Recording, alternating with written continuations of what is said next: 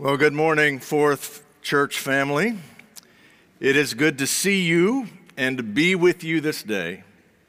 I am eager to come to know you and to serve you in ways that I can in this brief period called interim. It is quite a day here at Fourth. It is Reformation Sunday, which shows up in our music and prayers and their bagpipes.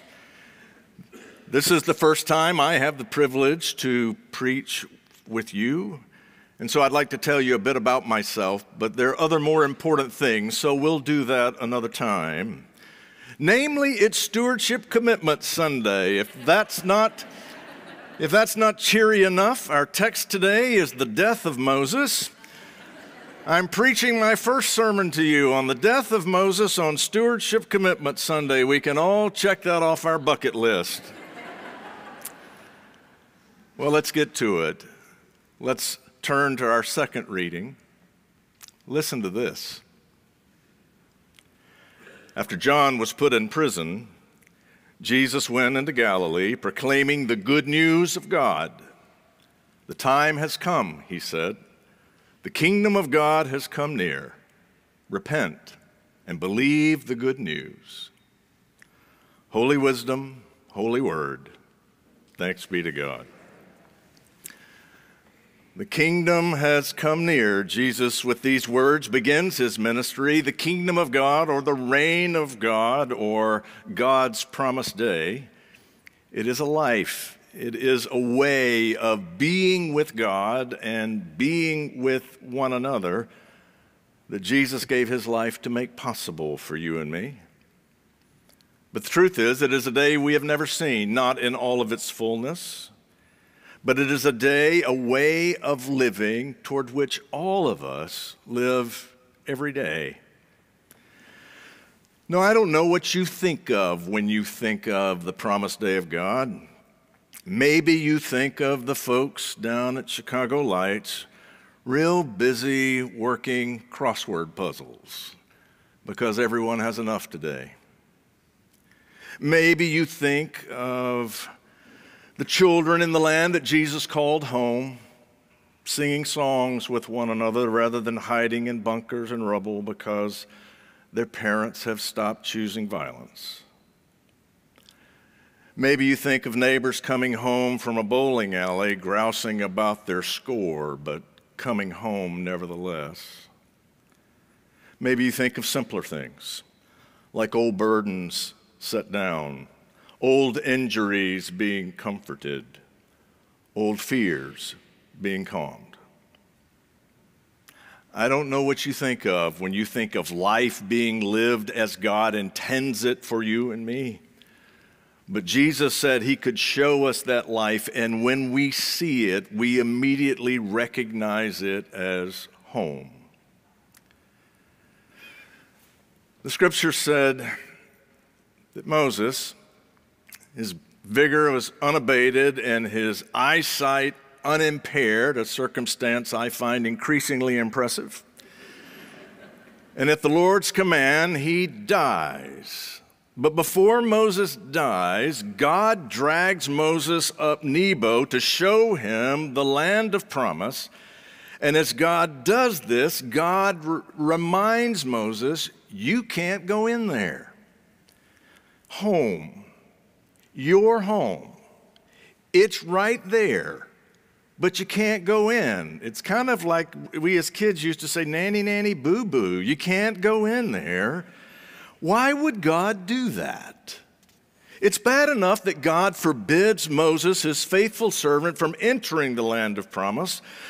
Moses spent his whole life leading this people who grumbled all the time Admittedly, they grumble because they didn't have things like food, water. I've known Presbyterians who grumble when they don't have the, white, the right wine pairing.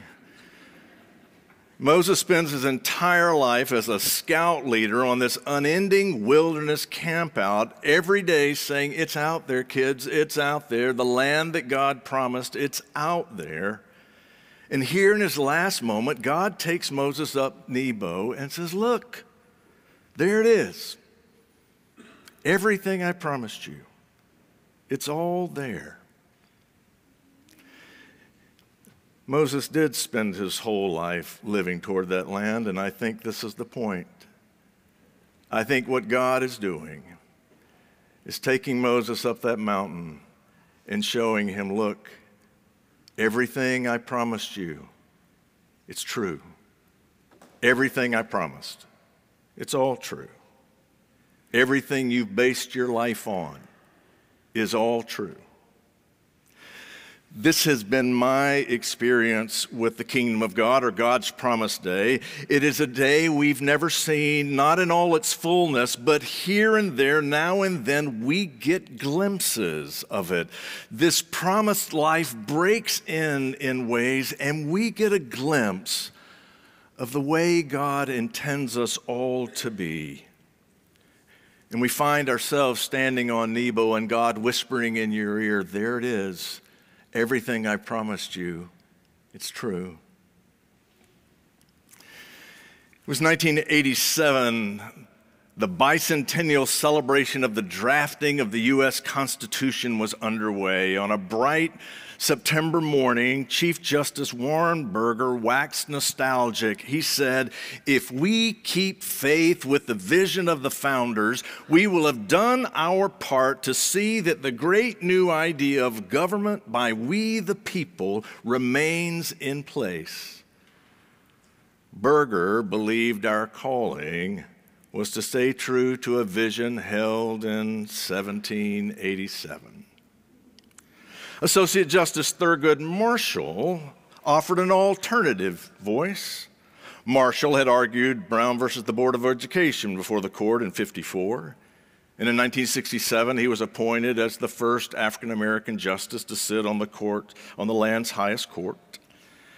Marshall warned the focus of this celebration invites a complacent belief that the vision of those in Philadelphia already have yielded this more perfect union we are said to enjoy. Marshall added, the government the framers devised was defective from the start, requiring multiple amendments, a civil war, a momentous social transformation to better realize the promise of a more just society Credit for the Constitution and its present meaning belongs not to the framers, Marshall concluded, but to those who refuse to acquiesce to outdated notions of liberty, justice, and equality and strive to better them. Marshall believed in America, but only because he trusted America was still becoming. He believed in an America he could not yet see, or perhaps saw only in glimpses, but he trusted she was out there and he trusted she was worth living toward. I think our faith is like that. Every day, we live toward a day we've never known, but trust is out there. And now and then, God gives us a glimpse. There it is. It's all true. And if you are like me, this is the reason you make a pledge to this church. More than anything else, the work of Fourth Church is a declaration of hope in who we can become, is it not? It was early in my ministry, and I got a call late. It was a Friday night. Young woman said, Reverend Are., we need to see you. It's our marriage. I said, Oh, okay. I said, I have some time tomorrow. She said, Excellent. We'll be there at 7:30. I said, In the morning? Um, so there's no hiding this. You'll learn this about me. I, I'm, I'm not a morning person. I, know there are those who spring to life with the rising of the sun. They are those for whom Jesus also died. But I think the promised day of God, in the promised day of God, we'll have maybe, I don't know, three mornings a week. It shouldn't be banned altogether, but having one over day is, every day is overdoing it, I think. Nevertheless, I rose with my alarm. I stopped for a bucket of coffee and I arrived. They were waiting for me. We walked in. I said, So tell me about it. She said, Well, we're just nothing alike. We're absolutely nothing alike. I said, So tell me about it. She said, Well, for example, last Saturday we woke up and I said, What do you want to do today? What, what, what do you want to do today? I was thinking that maybe we could work in the yard some before it gets too hot. Uh, we could mow the lawn and then we could plant those shrubs I got on Tuesday. And then maybe, maybe you could hang the ceiling fan in the den while I'm at the grocery store. And after that, we should paint the porch swing. It really needs painting. It, but after we've paid the bills, I, I don't think we should work all day we should drive out to the beach, take a long walk, find inner peace. On the way back, we could stop for lunch. But, but that's just me. What do you want to do today? She asked. He said, I was thinking about getting some coffee. She said, That's it? That's all you want from the day is coffee? He said, Well, it's a start. She looked at me. She said, You see our problem, don't you, Reverend? I looked at my coffee. I, I, used to be her, except for the morning part. I used to be seize the day, build it, and they will come, take no prisoners, on to victory. If Jesus could bring the kingdom of heaven near, we could bring it here. Maybe it's my age, but my expectations have moderated a bit. We as a people of faith simply do not have the influence we once assumed we held. Time has taught me that the church is not always lost in wonder, love, and praise. Sometimes we're just lost. Don't get me wrong. There are amazing things that happen in church. There are amazing things that happen in this church, and you don't have to be here but 72 hours to see that. Jesus is Lord. But like him, we too still live in Herod's world. And the only power you and I have is love. And love is a power, but it is a tender power. It is a strength, but it is a vulnerable strength. And the victories of love are often modest. When we look at the world, in the needs of the world that we are in just this week, we as people of faith don't feel very strong. And I wouldn't blame you if it challenged your hope. But I also know if you keep your eyes open now and then, here and there, you will get a glimpse of that coming day.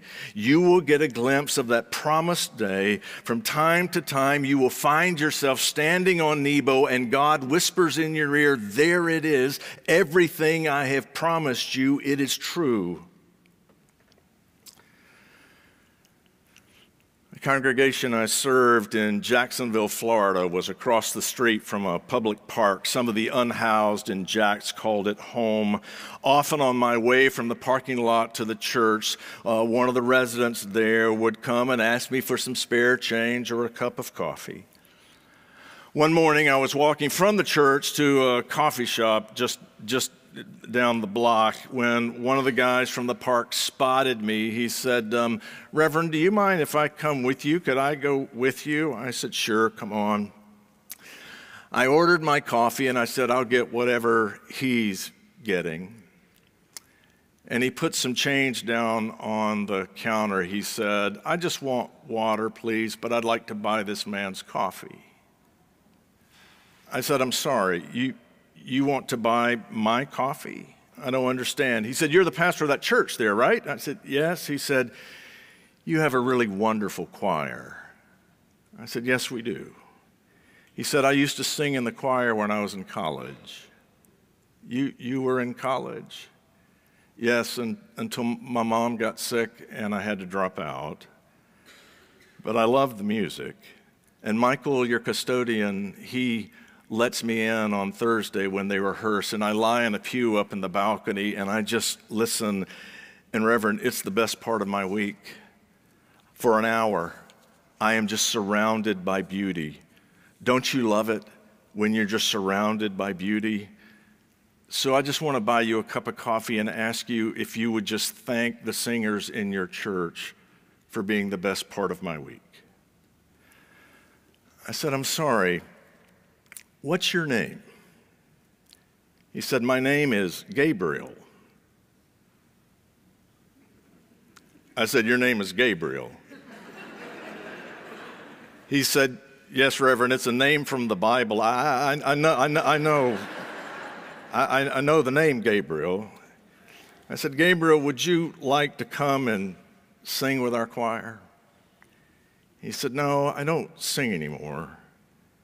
But tell them last week's anthem by Rutter. It's one of my favorites. You know, Reverend, someday, he said, it'll be like that. We'll all be just surrounded by beauty. Enjoy your coffee. And he disappeared in the crowd. Like you, I served a church that was surrounded by the unhoused. It was more than we could change. Addressing the need left us feeling inadequate every day. And yet, sometimes we get a glimpse of that new day that is coming, that day when we will be surrounded by beauty, and God whispers in your ear, Don't give up, don't let go. Everything I promised you is true. Jesus said, The kingdom of God has come near, and from time to time, I've gotten glimpses of it, and I bet you have too. In the walk of faith, our victories are modest. The needs of the world are overwhelming, and sometimes we feel small because the only power we have is love. And love is a power, but it is a tender power. It is a strength, but it is a vulnerable strength. And often her victories are modest. But, Fourth Church, keep doing the good that is yours to do. Keep sharing the love that is yours to share, and God will use that to lead us to that promised day. But until that day comes in all its glory, keep your eyes open, and from time to time, here and there, you will find your feet firmly planted on Nebo, and God will whisper, See, everything I promised you it's all true. Everything you've based your life on, it's all true. Pray with me. Gracious God, we believe. Help our unbelief. In Christ's name we pray. Amen.